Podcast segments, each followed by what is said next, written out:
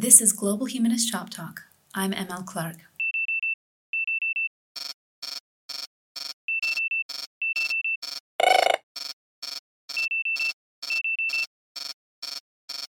In December 2022, an attorney named Kelly Conlon was with her daughter's Girl Scout troop going to a Rockettes show in New York. But when she tried to enter Radio City Music Hall, she was denied. Why?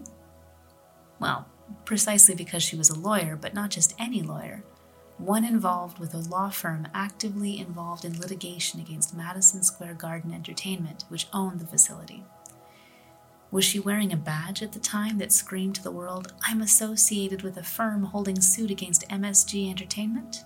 No, and she didn't need to be. All she did was pass through a metal detector, whereafter she heard a loudspeaker warning on the ground security to pick her up. Their facial recognition software had identified her, and even though she's not an attorney working on any cases against MSG herself, it was enough for the system that she was involved with a firm that was.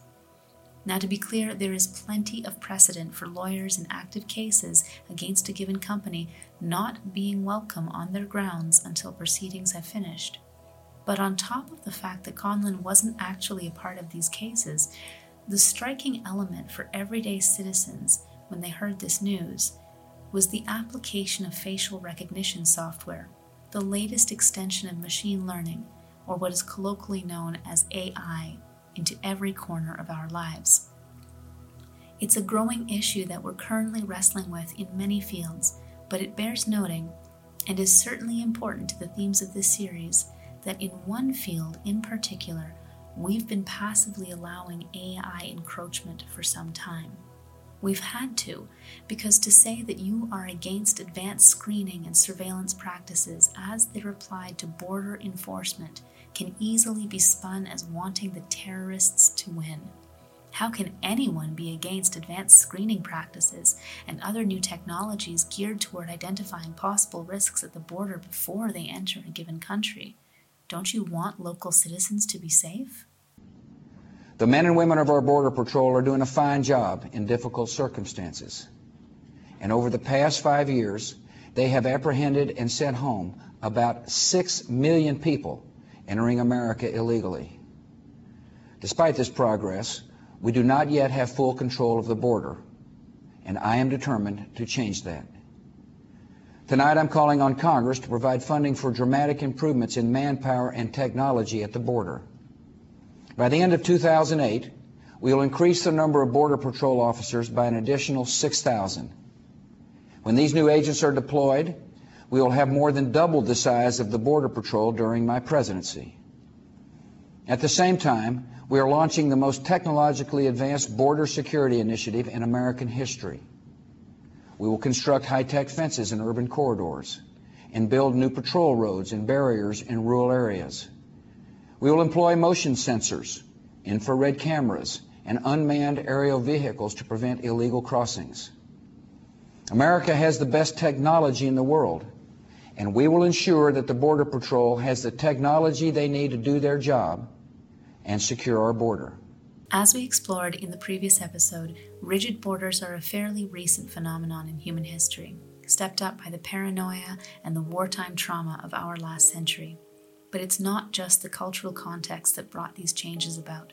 It was also the increases in our technological capacity to catalog and monitor fellow citizens. As with ever so many facets of modern human society, from the Gatling gun to the nuclear bomb, we are often in such a rush to be the first to implement new technologies that we don't often stop to consider the consequences of said technology until it's been fully installed in our cultures and by then it's often too late to do much about it.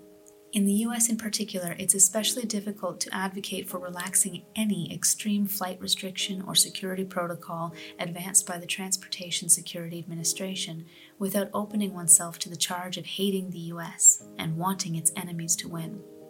So perhaps it's already too late to ruminate about the consequences of allowing border security to become a testing ground and playing field for increased encroachment on civilian privacy.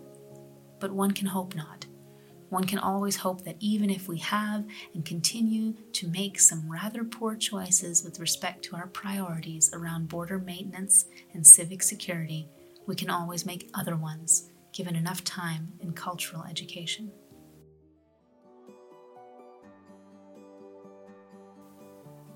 After all, it's that mental flip, that moment when we better understand how agency can be enhanced or lessened by our policies and cultures which this humanist podcast always sets out to explore, one everyday object or concept at a time. You're listening to Global Humanist Shop Talk, and for six episodes, we're moving through different landscapes in the world of mobility rights and displaced people, our past migrations, our present crises, and the future of movement we deserve.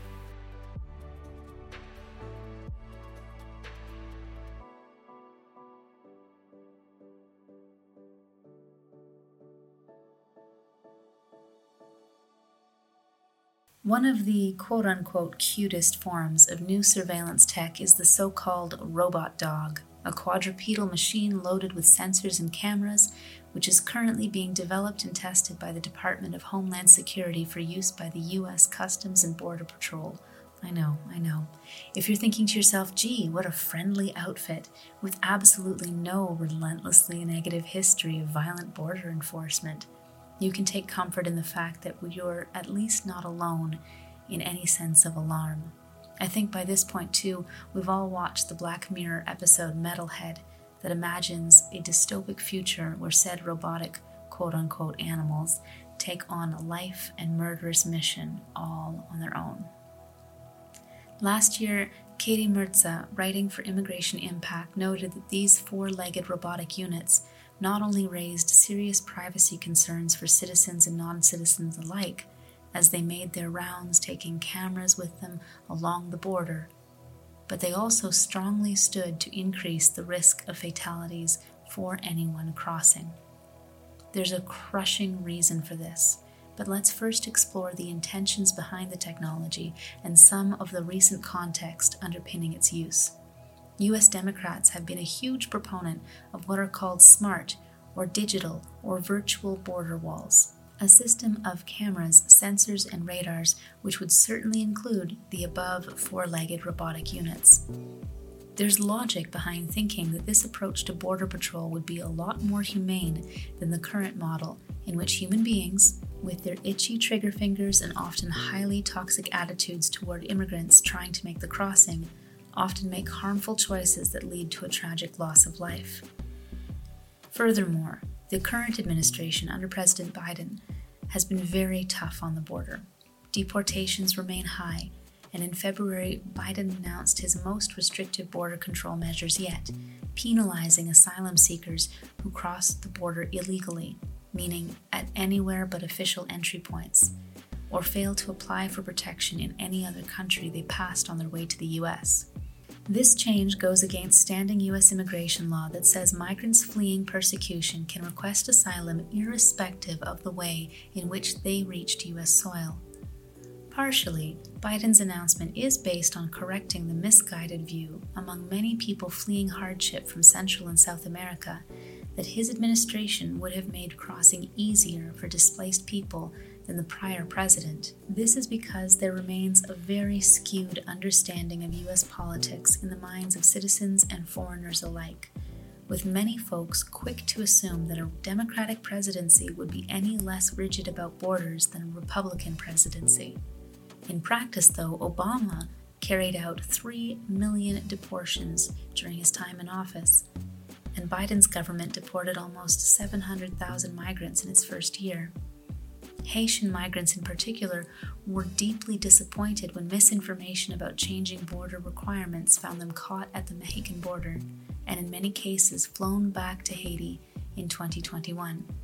As Biden's latest proposal claims, these new changes to the rules, to be implemented before May 11, will, quote, encourage migrants to avail themselves of lawful, safe, and orderly pathways to the United States or otherwise to seek asylum or other protection in countries through which they travel, thereby reducing reliance on human smuggling networks that exploit migrants for financial gain. All of which, while rigid, can also be seen as a fairly well intentioned response to the current southern border crisis, which finds over 206,000 people waiting to be processed. Just change the messaging. Let people know that it will be much harder to cross. That'll that'll stop them, right?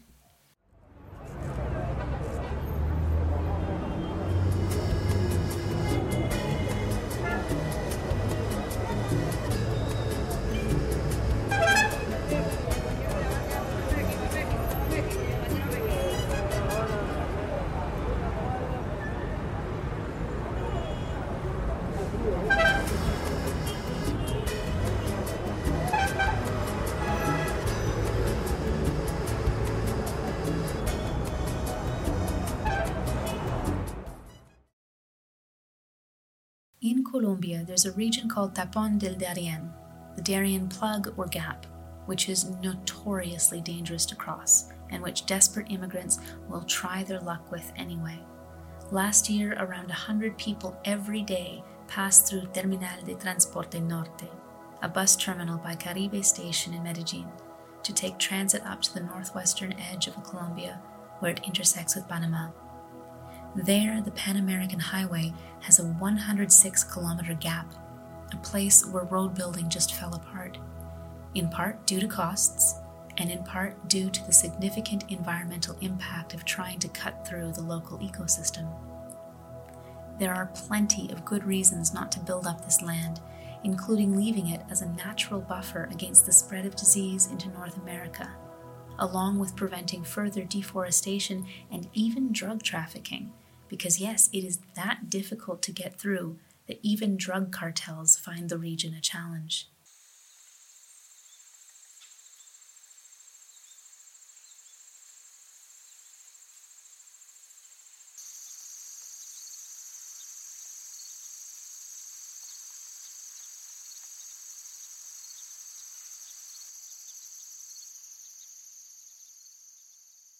Instead of a roadway, then, desperate migrants face a flat marshland on Colombia's side and a huge mountainous rainforest on Panama's side. It would take around four days of hiking for a person in decent health and with good protective gear, which is not the case for many migrants who arrive shabby and often with children to get across. It's also an extremely rainy region, one of the rainiest on the planet, Often the people who die while making the journey are swept off in flash floods in their sleep. And others die because they're too exhausted to continue, or because they acquired an infection from an untreated blister or other small wound along the way. Medical help simply does not exist, and there's no good way to reach the injured. This is the terrain of carnivorous mammals, snakes, and aggressive insects, along with robbers and rapists, of course, as plagues any potential migrant route. And even before you get to this gap, there are still huge risks on what road exists. 39 people died just this February when a bus carrying potential migrants to that difficult terrain went off a cliff. Of the over 150,000 migrants who crossed in 2022, 18 died in the attempt. Of the rest, plenty arrived on the other side in wretched shape all of which brings us back to the attempt to use legal deterrence to keep migrants from coming to the US Mexico border, and the complex use case of new technology in particular. Because there's a reason many are against using this new, supposedly more human digital alternative a border wall of cameras and robots to replace the inefficiencies of fellow human beings. Simply put, it does not stop desperate migrants. It only changes the routes they'll take, and often for the worse, to far more perilous crossings well outside the extended range of digital scanning technology. One paper published in the Journal of Borderland Studies by Geoffrey Alan Boyce, Samuel N. Chambers, and Sarah Launius modeled the effects of a 2006 surveillance program called the Secure Border Initiative. This was an early form of smart wall with a huge network of watchtowers, roving patrols, ground sensors, and aerial and marine surveillance. The works. And it had been put into place to help Border Patrol agents gain information far more quickly about potential crossings and process. However, that wall system was discontinued in 2011 because it was found to be ineffective and also very poorly implemented in the first place. More tellingly, though, was that even this grand system did not mitigate the human costs. Instead, it changed human behavior and for the worse. When researchers contrasted the geography of human remains from the bodies of migrants who died trying to cross the border while this wall was in operation, they found that after SBI was launched, migrants changed the routes of their crossing to bypass it entirely, which required them to tackle far more difficult and rugged terrain. As the authors of the study noted, quote, we found a meaningful and measurable shift in the location of human remains toward routes of travel outside the visual range of the SBInet system, routes that simultaneously required much greater physical exertion, thus increasing people's vulnerability to injury, isolation, dehydration, hypothermia, and exhaustion. Our research finding shows that in addition to its monetary cost and its questionable operational efficacy, the smart border technology presently being promoted by the Democratic congressional leadership contributes to deadly outcomes. How little seems to have changed in 10 years. But the frustrating part is that we can absolutely anticipate a very low deterrent effect from these measures, whether through legal reforms or the introduction of more elaborate facial recognition systems or even whole fleets of robotic, mobile cameras on four legs, spying on U.S. citizens and potential border crossers alike we can anticipate these difficult outcomes, whether from evidence of past migrants bypassing digital borders even at mortal cost, or making the desperate, possibly fatal leap over 100 kilometers of dangerous natural terrain at the Darien Gap. Because at the end of the day, these deterrents aren't addressing the real problem. They can't. Not as the world faces increasing precarity due to climate change and the conflicts that come with regional scarcity, conflicts that we will absolutely discuss in further depth in the next episode when we look at genocide and civil war at their best and most well intentioned, what these grand spectacles of border security upgrades do is help to reassure a nation's own citizens that the government is trying to keep them safe, that it's doing whatever it can to keep the press of desperate people at the borders to a minimum. At its worst, of course, these digital upgrades in particular are offering private firms a testing ground for surveillance technologies that they are very keen to put into place all throughout the nation itself. As recognition AI and robotic security forces become naturalized at the borders, so too will they become normalized facets, for better and for worse, of internal national security too. And that's when we really have to start asking ourselves whether fixating on this notion of safety from the rest of the world is really serving anyone. What would the world of migration look like if we didn't keep making border technologies and processes the be all and end all of how we talked about improving social outcomes, both in the world at large and also, surprisingly, quite close to home?